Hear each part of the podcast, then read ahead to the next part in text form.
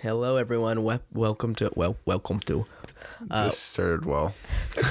welcome to episode five. Hopefully, you'll become more knowledger uh, about the Oh, God, the guard on this again. one. I'm never gonna live that down with my to myself. The the fact that I had that word in my brain from last episode it it haunts me to this day. Yeah, it hunts me to this day too. I'll be on my deathbed, and one of my deepest regrets will be, well, one doing a podcast with you, and two saying knowledger. Don't worry, in your eulogy, I'll describe you as knowledger. My tombstone should say that. Yeah, Andrew Desimone. here lies. Just say, most- j- just say knowledger. That's it. Nothing else. Oh gosh. All right, so before we start this episode, we have one thing, one housekeeping item that we have to take care of, and that is thank you to Grappling Dads for the shout out and just thank you for some of the guidance they've given us in in starting this this podcast. We are friends with Kip and Paul who if you're listening to this podcast, uh, you probably you probably are familiar with Grappling Dads. They're a really great jujitsu podcast out there. Great jujitsu podcast by two monsters human be- human beings. Yeah. not good guys. Great podcast though. yeah. Croyler is a frequent guest on there. You do a segment on that show. Essentially, I write for the show You every cr- week. You create some content, and then they uh, they will use it for like a I don't know like 20, 30 minute. No, it's bit. like a whole hour of the hour and 20 of the show. Are you saying that you're the brains behind it? I, I'm not saying that. You're saying that. Well, I am saying that if you're the brains behind it, they are truly the soul behind it and the the beautiful smile Yeah. They- front frontman of you it. know, uh, um, George from the Great Northeast podcast Mm-hmm. had the best description for Kip and Paul. They are the faces. They have the face for a podcast, Oh, that's sweet. isn't it? It is, and it's so true. Right. Oh man. Well, guys, Kip, Kip and Paul, grappling dads, you're you're amazing. Thank you for just being around. We didn't we didn't give you a shout out until this episode because we wanted to wait until we were up to a certain standard where we can make you guys proud. You you can't really give a shout out to a bigger thing when you're new. It'd be like a garage band saying like I want to give a shout out to the Beatles Right. maybe not the Beatles. They're not the Beatles. It'd be like a garage band giving a shout out to a slightly larger regional band. Yeah. You can't. You have to wait. Wait until you have a little bit of something to to give the shout out to them. So guys, here we are, giving you the shout out. And listen, I hope that we made you proud. We hope we hope we continue to make you proud. Did we make you proud, Daddy? Oh my God, Was that creepy? that was that was horrible. Oh, yes. Oh God. Okay. All right. Well. Yeah, well, that's a good way good way to transition to the episode.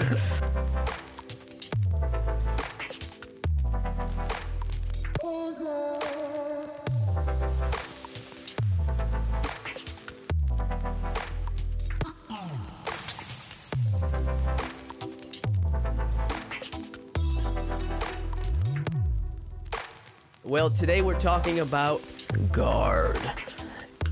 Guard. Are you familiar with guard? I think so. If not, let me just kind of explain it to you a little bit. Okay. Guard in jujitsu, it's like chocolate chips and chocolate chip cookies. You're nothing without it. Yeah, I guess so. that is a horrible metaphor, but yes, I guess so. What?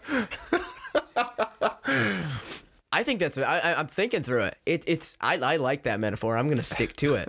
You can use it for class or a seminar if you want. I will use it for a seminar. There you go. Next time I, I do a seminar, I'll, I will I will use it, and I'm gonna say it was from you. yeah. I'll give you credit.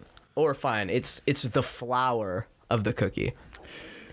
It ties it together. I, I guess that's slightly better, but that's not much better. Okay. Well, until you think a, a new one, that's what we're gonna use. Okay. Um, Fair enough. guard it's one of the most distinctive things of jiu-jitsu when you see ground fighting and you see as a new person someone trap someone in their guard or control someone in their guard. As a new person, you think, why'd he do that? He's that that guy looks like he's losing now. They don't understand that as soon as you bring someone into your guard, you are usually in a advantageous position. If you're very very new to jujitsu, guard is simply the position where you are in your back. You bring your opponent in between your legs and you lock at the ankles. Yeah, I mean, that's how guard started. Basically, was your legs around your opponent's hips and your feet crossed. You know, but um, it's evolved so much, and we'll go through the evolution over time that that now you can describe a guard as anytime you have an opponent's limbs or, or any part of their body really in between your legs and you can control. Okay. Now, starting with the history of guard, we know that it is something that predates jiu-jitsu. Yep. Jiu-jitsu, Brazilian jiu-jitsu predates Brazilian, Brazilian, jiu- jiu-jitsu. yeah, maybe Brazilian jiu-jitsu made it so crucial and imp- an important aspect of the martial art. So that's the distinction. But what was guard like before you get to Brazilian jiu-jitsu? So, you know, if you go back to Japanese jiu-jitsu before judo, you know, you just have to go back to the roots so you understand how it evolved, right? And like we've talked about on the show before, Japanese jiu-jitsu was an evolution due to um did we have we have we done the episode on the on the history of? Jap- Japanese jiu-jitsu? Have we done that yet? Is it out? No, Not because out, right? it was one of our pre-episodes. Oh, okay, one of the one of the lost ones, right? Yeah, Okay. So you know when you when you go back to fighting styles in in ancient Japan, the the culmination of them became jujitsu, right? Japanese jujitsu, and it was very heavily focused on grappling and you know based maneuvers because you can't strike somebody who's armored, and we've talked about this several times on the show. So um, the the issue is if we're grappling, how can we fight? And guard was there; it existed. It was not new, but it was very archaic. It, you know, if you're in a battlefield and somebody's on top of you, odds are you're gonna die. So it wasn't very. The the emphasis was not on how to fight off your back, but it was to how to avoid getting there. And as the time goes on and Japanese jiu-jitsu slowly morphs into judo. Judo had guard, you know, they had triangles, they had arm bars, they had all these other things. They had omoplatas, but um, they didn't emphasize guard work because of the rule system and because of how the fight took place. So in judo, you know, if I toss you and you fall on your shoulders and it's a perfect toss, it's over. We, we've talked about that too. So the chances of you doing guard work were very slim. Diddle, diddle, diddle. Editor's note. We had some technical issues at this point, so for the rest of the episode, the audio is going to sound a little bit different. You may now resume standard programming. So you know, in judo, because of the, how the rules are set up, the the opportunities to attack from the guard are very very slim. Because if there's level changes, if there's loss of control, if you're pinned, if it's a perfect takedown, all those things work against the guard because of just how the, the like the rules are put together. So it's not that judo and Japanese jiu-jitsu didn't have a guard. It's just they didn't spend the time there because they rather focus their energy on ensuring or fighting for a top dominant position. Fast forward to Brazil and to my grandfather being small, you know, frail, weak, and no matter how good he was at takedowns, and my, my grandfather was pretty decent at them, he always ended up on his back because of the sheer physicality, you know, the, the difference between him and the people he fought. So he said he decided, you know, I don't know if it was a conscious thing or if it was an overtime. Uh, he, he he realized, hey, if I'm on my back all the time, and I'm getting launched here every time, I might as well fight from here because I'm gonna end up here anyways. It was kind of like you know, you know, do do do with do what you can with what you have. So he he developed the guard, and I think that is the the biggest difference between Brazilian Jiu-Jitsu, Gracie Jiu-Jitsu, and any other style of grappling arts is the sheer focus it was it was given to fight and survive off of your back. Were the other guys that um, were starting to use jiu-jitsu in Brazil. I don't remember the names of like the other prominent guy. like Fadda and others. Were they working on the guard? I think they were. I I don't know that they necessarily put as much focus on it as as as my grandfather did. You know, like we talked about how Fadda had. You know, he he his lineage just spent a lot of time on leg locks, and that was due to the difficulty of passing the guard. So that was an influence already in the guard work. You know, was presented. I think um, I think they all trained because they had to. They saw the value in it. It's hard to argue results, and I think my my grandfather had plenty of results to his to his argument, you know, of, of working from from the bottom. So yeah, so guard was essentially that was how do I fight off my back, and my my grandfather used his legs to control the opponent, to control distance, to con- you know, and then to attack from there. Controlling distance is key to controlling damage in a grappling um, scenario, even in, in fighting. If you can't control distance, you lose. So for him, having his closed guard was very energy efficient. You did not have to be an athlete to wrap your legs around somebody, but you could gain a, a, an incredible level of control and still launch attacks as if you would if you were on top. And he was working on exclusively closed guard, right? Absolutely. Yeah. Yeah. What did he do when he'd have guys who were so large that he had a weak or when I'm with guys who are big, most of the time I can at least close my guard, but you know, the bigger the guy is, the weaker Right. that se- secure lock Right. is. And and and I think what his approach he had a he has a quote he has a saying um, to me it's a brilliant saying he says every act of aggression from start to end has a point of weakness and it's he said it was his job to find a weakness and and you know attack so I think if the person was much bigger than he was and he was unable to close his guard I think he played a much more defensive role, looking for the clean opportunity for the clean shot. You know, instead of looking to be the aggressor the whole way through, he maybe, you know, handed the opponent the rope and let them hang themselves, so to speak. Sure. Now, this episode, we're mainly going to focus on closed guard because to get into all the other open Oh, guards, it We'll be here forever. I know uh, we'll do in the future episodes on specific open guards, lasso, different ones. This one will just focus on closed. And so to look into kind of the concept, technique aspect of it, mm-hmm. what are some of the key elements to a that, that, that you always focus on when you're teaching someone closed guard that you'll that they need to hit in order to be successful at it? So if I'm if I'm teaching close guard, the the first thing I focus on is not any specific submission or any specific sweep or anything like that. It's it's simply how can I have an effective form of distance control and and an overall control of my opponent, right? Remember, in, in a close guard, you're on your back, your legs are wrapped around your opponent's hips. He's on he's essentially, you know, above you, on top of you.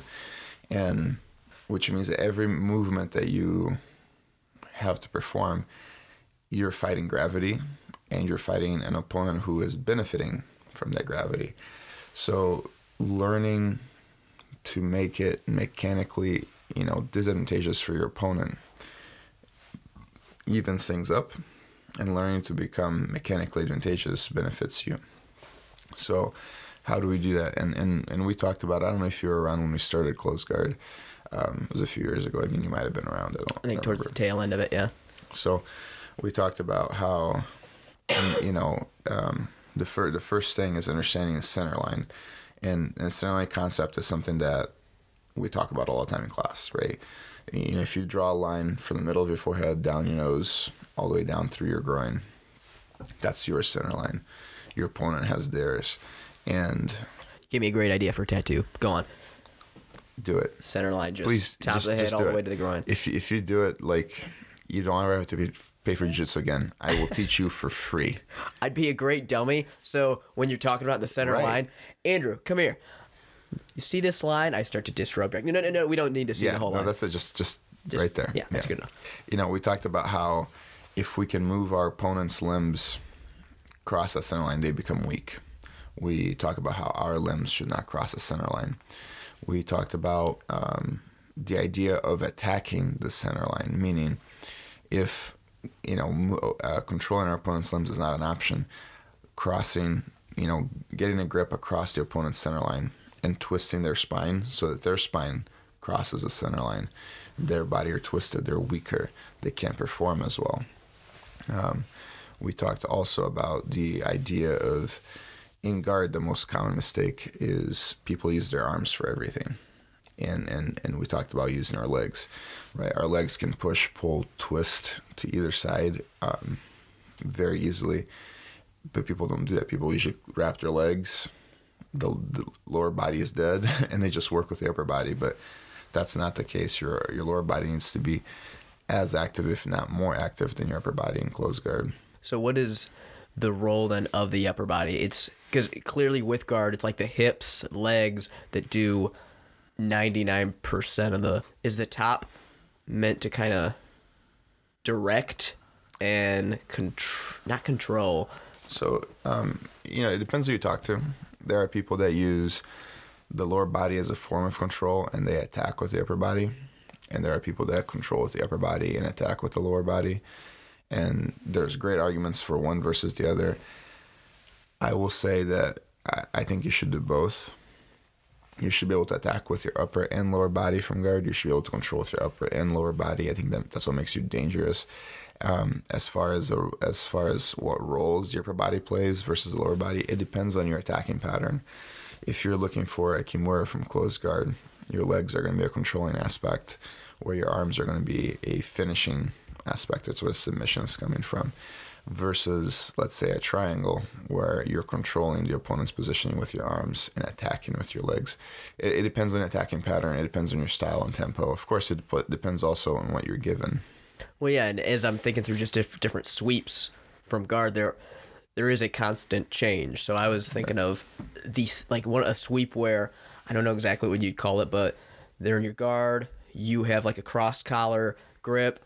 You would pull them forward, and then you kind of come Yeah, under with your arm. sweep. Your, Yeah, yeah, yeah, your yeah, yeah. your sweep, which Yeah. for people listening would be um, Awkward to explain.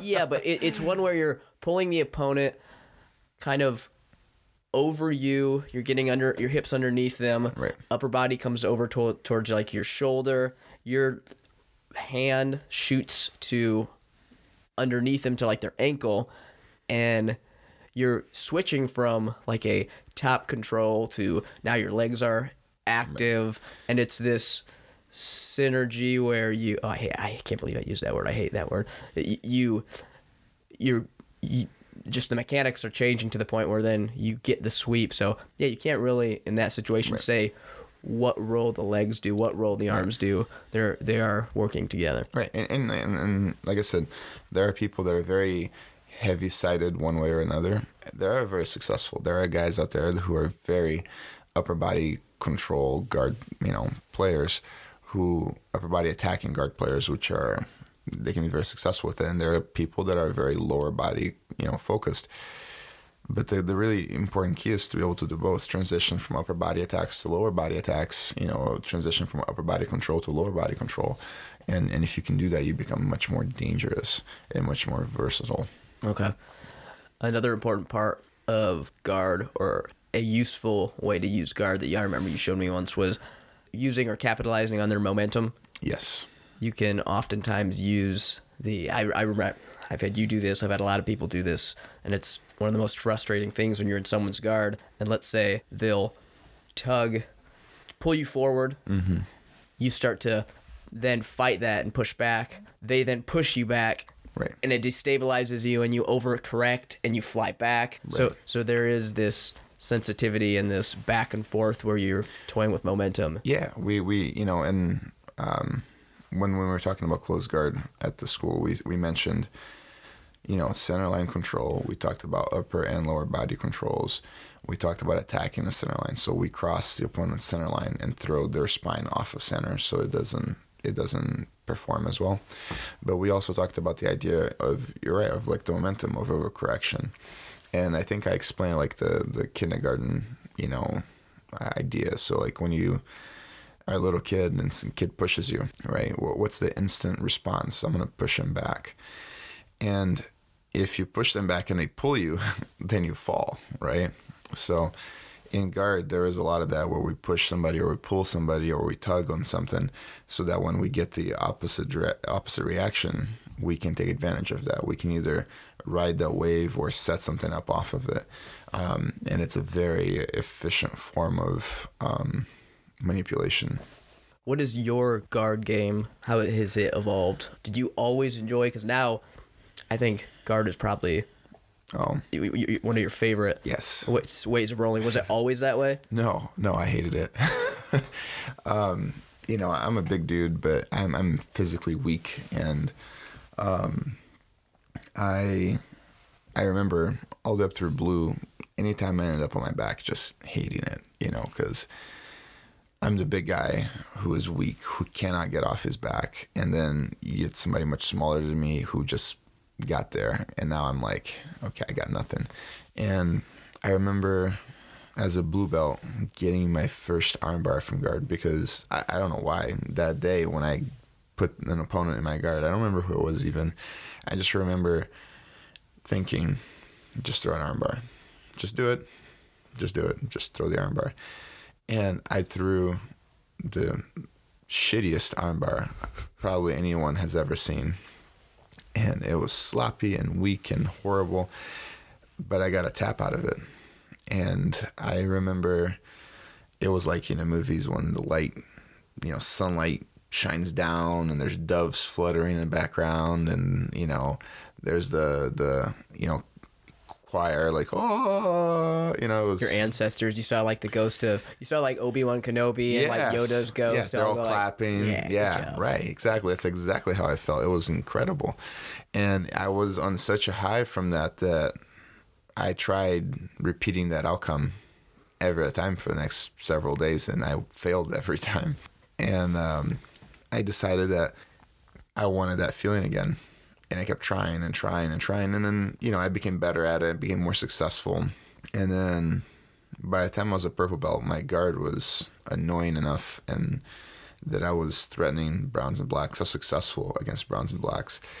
It became my sole focus, and it was solely to due to the desire to have that high I got from that armbar, that shitty armbar as a blue belt. Mm. So the the difference in, in how my guard evolved was it became a place so that I didn't lose to a place where I wanted a desirable outcome to by the time I was a purple belt, I was taking the machine gun approach of I'm gonna throw every submission and every sweep known to man and I'm gonna throw them at a very fast pace.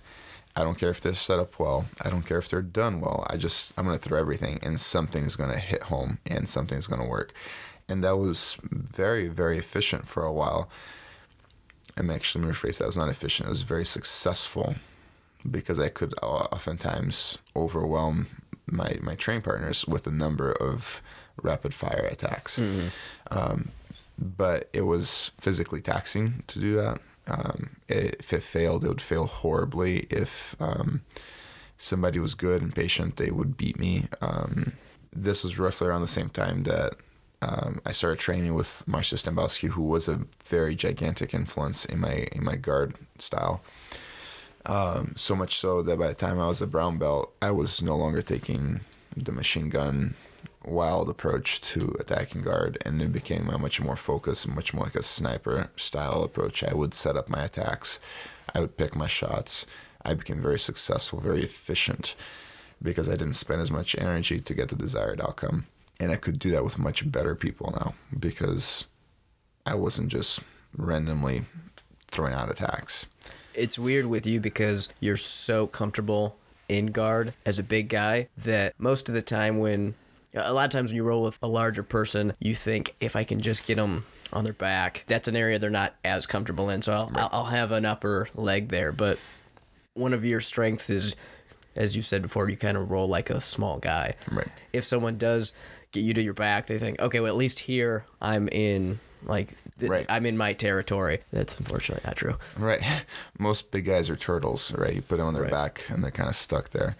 Um, yeah, no, I, I, in fact, for me, it was harder developing an efficient top game than it was an efficient bottom game. I became, it was much easier for me to become good at the bottom than it was to become good on top. Like I had a harder time doing that. um, and throughout throughout my my journey, so to speak. Did you spend once you got comfortable with guard? Did you spend so much time there that you ever became like too comfortable, and then you had to become familiar with the, not familiar with, but you had to stop re- relying on your guard so much and start being the like aggressor and be on top? Oh, absolutely. Okay, because Yeah. that's as we've bef- discussed before. Yeah. that's kind of where I am right now, where I have gotten very comfortable with guard, closed guard, but mostly open guard. right. That'll be my default, where I just will coast there. I can be as efficient there as I need to be, and then sometimes just almost get kind of lazy. Right. And then you've you you mentioned like, hey, I want to see you start moving. I want to see you start to be the aggressor Right. that's that's something where um, I think it's it's easy to do with guard because it's a great energy manager if you if you just need to pull someone close and just take a second. How did you get out of that kind of that rut of just doing what was easy?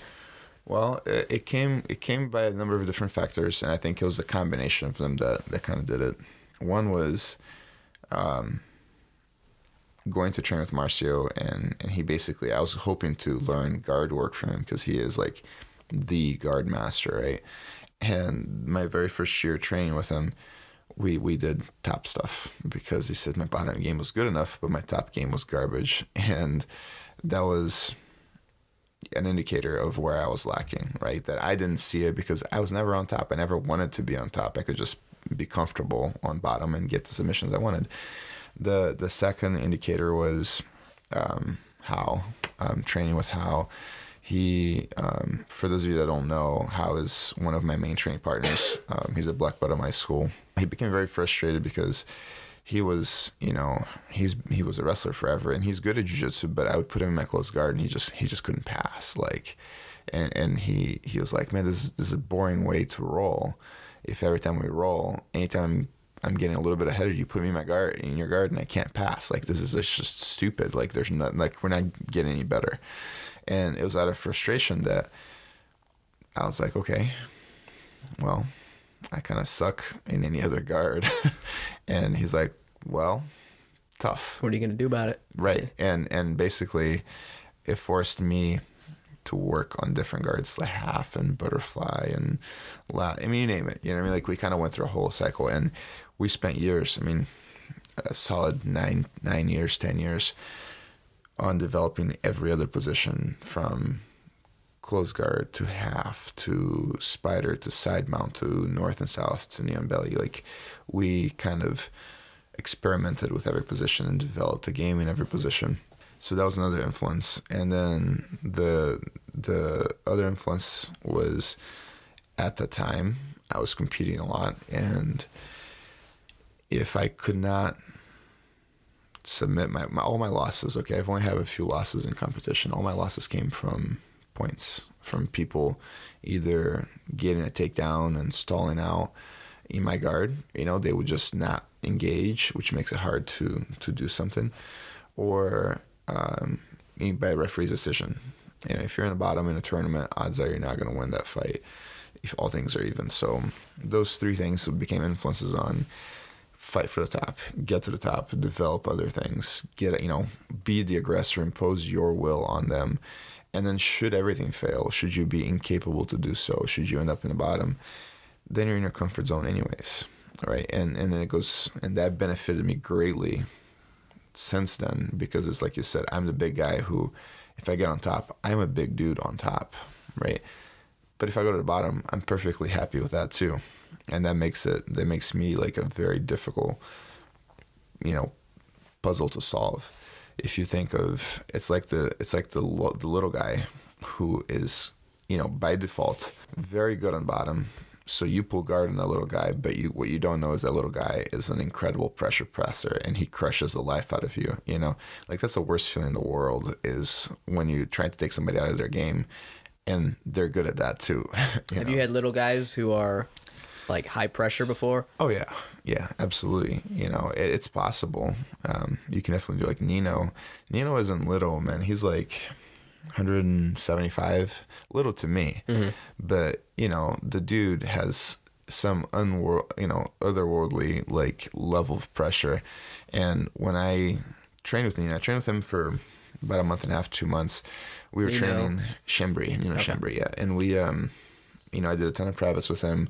I, I grappled with him pretty much a couple hours a day for those two months. And it was an experience because, like, I know Nino was another guy who was an incredible guard player, particularly open guard. And I, uh, I thought, you know, I remember the first few times rolling with him, like, I'm going to pull guard on Nino because he's a guard guy. So if he's in my guard, I'm in my happy place, but he's not. You know, this is mm-hmm. going to give me an edge. Oh, right. you're ahead of the game. You're outsmarting him, right? That's I, right before we even touched hands, right? I thought that's that's what's happening. The dude has like some godforsaken amount of athleticism, and he can deliver so much pressure. And every time you you start to beat his position to where he's applying pressure on you, he just you know transitions to another position where he crushes you, and then you decide to react to that. Then he goes somewhere else. And He basically just crushed me to death as a guy, you know, 50, 60 pounds lighter than I am, and. uh you know it was it was eye opening. He essentially was my the inverse of me, right? Where I was the big guy who liked to be in the bottom. He was the little guy who was not only good in bottom, but he was very good on top too. Right. So, who comes to mind when you think of icons of closed guard? Oh man! So if we start from the beginning, you know, obviously Carlos and Helio Gracie. Um, as you move up, you see guys like Marcio come up. You see guys like Margarida and Roleta come up. You keep moving further and further north. Those guys you you mentioned, were they just solid closed guard guys? Did they bring new things to closed guard? Oh, absolutely. You know, so if we if we if we establish closed guard as a dominant position being developed by my grandfather, right? Then from that point forward, we're building on how do we attack. So you have guys like Marcio, who were pioneers in triangles.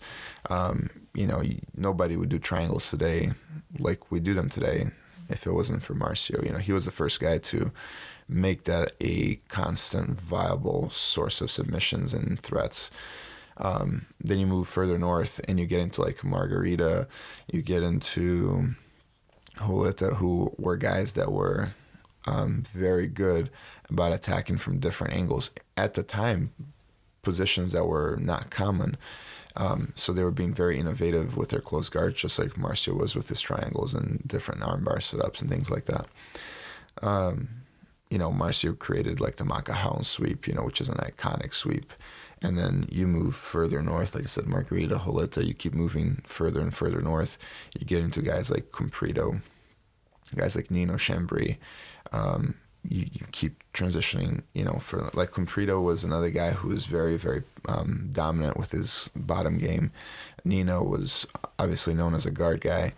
Um, as we transition now, we're like in the mid 90s. Um, and then we get into, you know, um, Cobrinha, Marcelo Garcia, Kron, um, and then of course Roger Gracie, who did uh, armbars from guard an entire year at the world, you know, Yeah, like tournament and, and just dominated because he could, you know. So um, th- there's some some huge guys like Xande Ribeiro is a great guard guy. You you know there there are so many closed guard guys that are incredible, and they've all added something to the game. But I think that we need to understand that as the generations go up, it's easy to lose appreciation for the people before us. If I say, hey, to any I go I walk into any school, I take any blue belt and I say, hey, show me a triangle from guard. That wouldn't be possible without Marcio, right? If I say, hey, show me uh, you know, uh, an inverted sweep from close guard. That's like a Roleta and Margarida style attack, right? And then you, you move further north and you get into like show me, you know, the funk, you know, and and start sweeping you say further north, what do you mean? like in time. Oh, okay. Yeah. So like, you know, you get guys like Xande who do the funk all the time, who are great armbar guys. Um, you get Roger Gracie. You might need to explain the funk to people. Oh, I don't know. I don't know if I can do that. It's uh, what is it exactly? Not So- you don't have to like explain so- it so- exactly, but just a general So idea. so funk it comes it's a wrestling based technique where you're essentially bringing yourself through an opponent's um, groin and leg, or you bringing their groin leg over you, and you basically come up through their back. Is the opponent? Do they have to be in a standing position? They can be standing, they can be on their knees, they can be just about anywhere. It's a very, very powerful position. Ben Askren is very, very um, popular for using it. Um, in in gi jiu-jitsu, Xande Ribeiro does it all the time because he likes his arm bars, and when the arm bars fail, to not give up points, he rolls to turtle, and then he hits the funk off of turtle to get up. So so if they wanted to see exactly what that is, they Yeah. could Google. yeah, look up Xande Ribeiro um, matches or highlights, and then look up anytime he does arm bars from close guard. Should they fail, he generally will turtle and then push himself through the opponent's legs and then get up from the back and get a takedown off of it usually. So is it used purely as a is plan B? Yeah, I think it's a one-two combo. Okay. Right? I either get an armbar or I almost take your back and get two points. Okay. it's a it's a it's a very powerful combo. He's very successful. It's very aggressive. Very very very good timing with it. Um, you know, you get guys like Cobrinha who are incredible um, guard guys, but one person that I have not mentioned that is pivotal to the evolution of guard is um, Rolls Gracie, right? So in the 70s, Rolls asked the same question you asked me at the beginning of the podcast. How do I, a much smaller guy, deal with uh, with an opponent that is so big that closing my legs is uncomfortable or is not a is not a thing. It is impossible, right? He was the first person to ask himself that question. And unlike my grandfather who said, at some point during this person's attack, there's an opening for me to take it, and I need to watch out for it. He took the approach of, I will be the aggressor and I will impose my will. So, how can I do that if I can't close my guard? And he was a guy that took close guard and said, There's a world of possibilities with open guard. So, he was the pioneer the original pioneer for open guard was Rolls. So in guard history, you can say that there was, you know, pre Helio Gracie guard, post Helio Gracie guard, and then you had guard before Rolls and after Rolls, and everybody post Rolls had an open guard game that was very effective. Marcio Stambowsky had an open guard game that was effective. Guys like Margarita and Holita had an open guard game. Nino had an open guard game you look at Cobrinha, Marcelo Garcia, uh, all these guys played open guard, and um, that was due to Rolls. So, and it's not that those guys aren't good at close guard. It's simply that they adopted Rolls mentality of sometimes it's easier with an open guard. Yeah, we'll spend a lot of time Oh yeah, on Rolls when we start to get into episodes about yeah any open guard because as you said, there's you can't talk about that without talking about him. right. Yeah, that's a whole episode on its own. But um, yeah, so about guys today?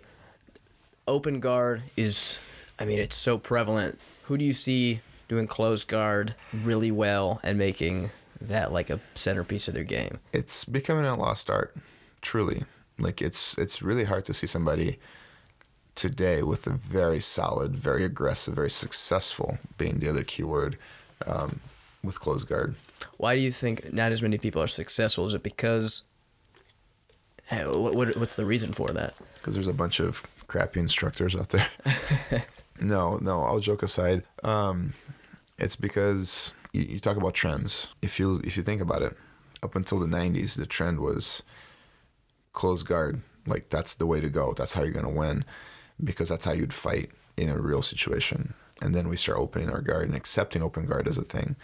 So the person trying to pass the close guard had to become very efficient at close guard. Once that occurred the shift to well he's going to pass my guard anyways. I need to develop a half or an open or whatever guard. And then the person trying to pass now has to become very effective at passing those styles right? But these things don't happen in months. These things happen over you know two to five year spans. So if you have somebody that started let's say in 2000 he may be a very much a open guard guy because his instructor was teaching what the trend was at the time, right? And if the trend has never cycled back through closed guard, the people that are learning close guard are learning from old videos. They're kind of experimenting on their own, or they're getting very poor, you know, instruction because that's not the focus of the school. To further that, it's been so long since close guard has been a dominant force in competition jiu-jitsu that a lot of the instructors teaching today may not be good at close guard themselves. And I think it's becoming a lost art. It will come back. It will come back when the people passing open guard have become so effective with it that all the styles of open guard out there are, are losing its power. Somebody's going to say, you know what? I'm just going to close my legs around their body and they're going to have to deal with this. And then you'll see that trend repeat again. Well, we're coming up towards the end. Is Are there any drills, anything that you would tell someone to go over repeatedly to make sure you have just a couple things down? We talked about crossing the center line. We talked about uh, grips. We talked about posture. What are ways to just make sure you're doing that, uh, doing keeping those things in check? Troubleshooting. Mm-hmm. Without without being present and seeing somebody and kind of walking them through it and watching them, if you are to self to be to be if you are to be like a self-taught or autodidact, um, maybe focus on troubleshooting. Think of it. I'm an armbar from guard, and and just do that for a week. Do it, drill it, practice it, then try to do it on live rolls. Try it on white belts. See if you're successful. If you are, then wonderful. Move on to the blue belts. And and if you're not with the blue belts, why not? What are they doing?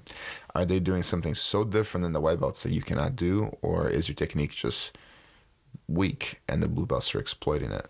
And then try to patch that hole. That's the easiest way to tr- to to fix guard without me being present. But um, definitely look for trends when your guys are attacking from close guard. Usually, the the big mistakes are going to be posture control, center line control, and the inactivity of the lower body. You know, your legs are there, use them, pull, push, twist, turn, etc., etc. Um, but there, I don't think that there is a solo drill that you can do for for a close guard or anything like that. One of the things I used to do that I did it by myself, and that was to develop endurance. Was I used to take a heavy bag and put a guard around heavy bag, and then just keep the entire heavy bag off the off the ground with my legs, and that would be that'd be a vicious ab workout. It's actually not so much the abs that hurt. Yes, it is an ab is workout. hip flexors? Not even the hip flexors. It's uh, uh, I forget the name of the muscle. It's the muscle that covers your um, your shin bone, your, your tibia. Oh, I can see that too. Yeah, and and if if you ever want to see like a rock solid muscle sheet of muscle there, like mine are like solid. Yo, man, come check out my tibia muscle. Yeah, do you want to touch it? you guys, I'm touching it right now. Oh God, no, he's not. wow, it's incredible. wow. No, so and and that'll do because usually if you're developing your closed guard and you haven't done a lot of it you know, it's one thing to do five minutes. It's another thing to do like half an hour rolling five minute rounds where you're just in close guard. What you're gonna feel is it's gonna be very hard to lift your feet. Like your feet are gonna be dead, and you'll feel it like maybe that same day, but definitely driving home that night, like taking your foot off the gas, you'll feel it then. It's a muscle that you never think about. No, no. It's one of those workouts where you just discover something about your body. You go, oh, hello, muscle. Yes. I didn't know that you were there. right, you exist. yeah, but you're screaming at me now. Right. uh, all right, well, that's this episode. Um, I'm not. I won't do a would you rather. You didn't play a, a whole, along with the whole Disney princess thing. Although, did you did you research it? I shouldn't assume. no, I did not research okay, it. Okay, I should have assumed. well, um, what's your weirdest jujitsu dream you've ever had? You know, I I had a you know in area like I'm I'm I'm not a sleepwalker by any means. I'm not somebody who I don't even move around when I when I sleep a lot. I just I'm kind of dead to the world. I just close my eyes and I wake up in the same position usually. Mm-hmm. I woke up, I shit you not. One time I woke myself up because my hips were coming down. I was armbarring somebody in my dream. so my hips and legs were completely off. The only thing in my bed was my shoulders and I woke myself as my hips hit the ground, and I it, the momentum pulled my upper body up, and it woke me up. Were, were you alone in bed? Oh yeah, yeah. It's if Taylor would have been in bed with you, you probably would have the weight probably would have shot her like five feet into right, the air. exactly. Do you ever have the dream, the common dream that most people have the dream they show up to work naked or Mm-hmm. without their pants? You ever have the dream you show up to the gym naked or without your pants? no, that's No? no, Nothing like that. no. I've never had that, but I've had plenty of dreams where I'm executing techniques, like in my dream, and then I'm actually doing them, like in bed. You wake up and you're doing it. Yes, that. yeah. You've never had a naked dream? No. I feel I know I'm not the only one. I had a dream once when I worked at a um, in college when I worked at a restaurant in town. I had a dream that I woke. uh, I had a dream I was. I don't know why. I was like ten minutes from work. I didn't have a car, but I I had rollerblades, and And you're naked. And I was not completely naked. I had a I had a towel around my waist, and I had to get to work uh, rollerblading with just a bath towel on. Wow, I, I literally have never had that dream, or anything of the such. You know what? I hope that this implanted something in your mind, and you have a bunch of weird naked dreams about being at jujitsu. Yeah, I, I hope not. That would be very awkward. Well, let, we're just gonna end this episode with me just caressing Croyler's tibia muscle. Oh Jesus Christ, All right, I'm out. Oh, it's so smooth. He shaves his legs. It's weird. I really don't. All right, we'll see you guys next week.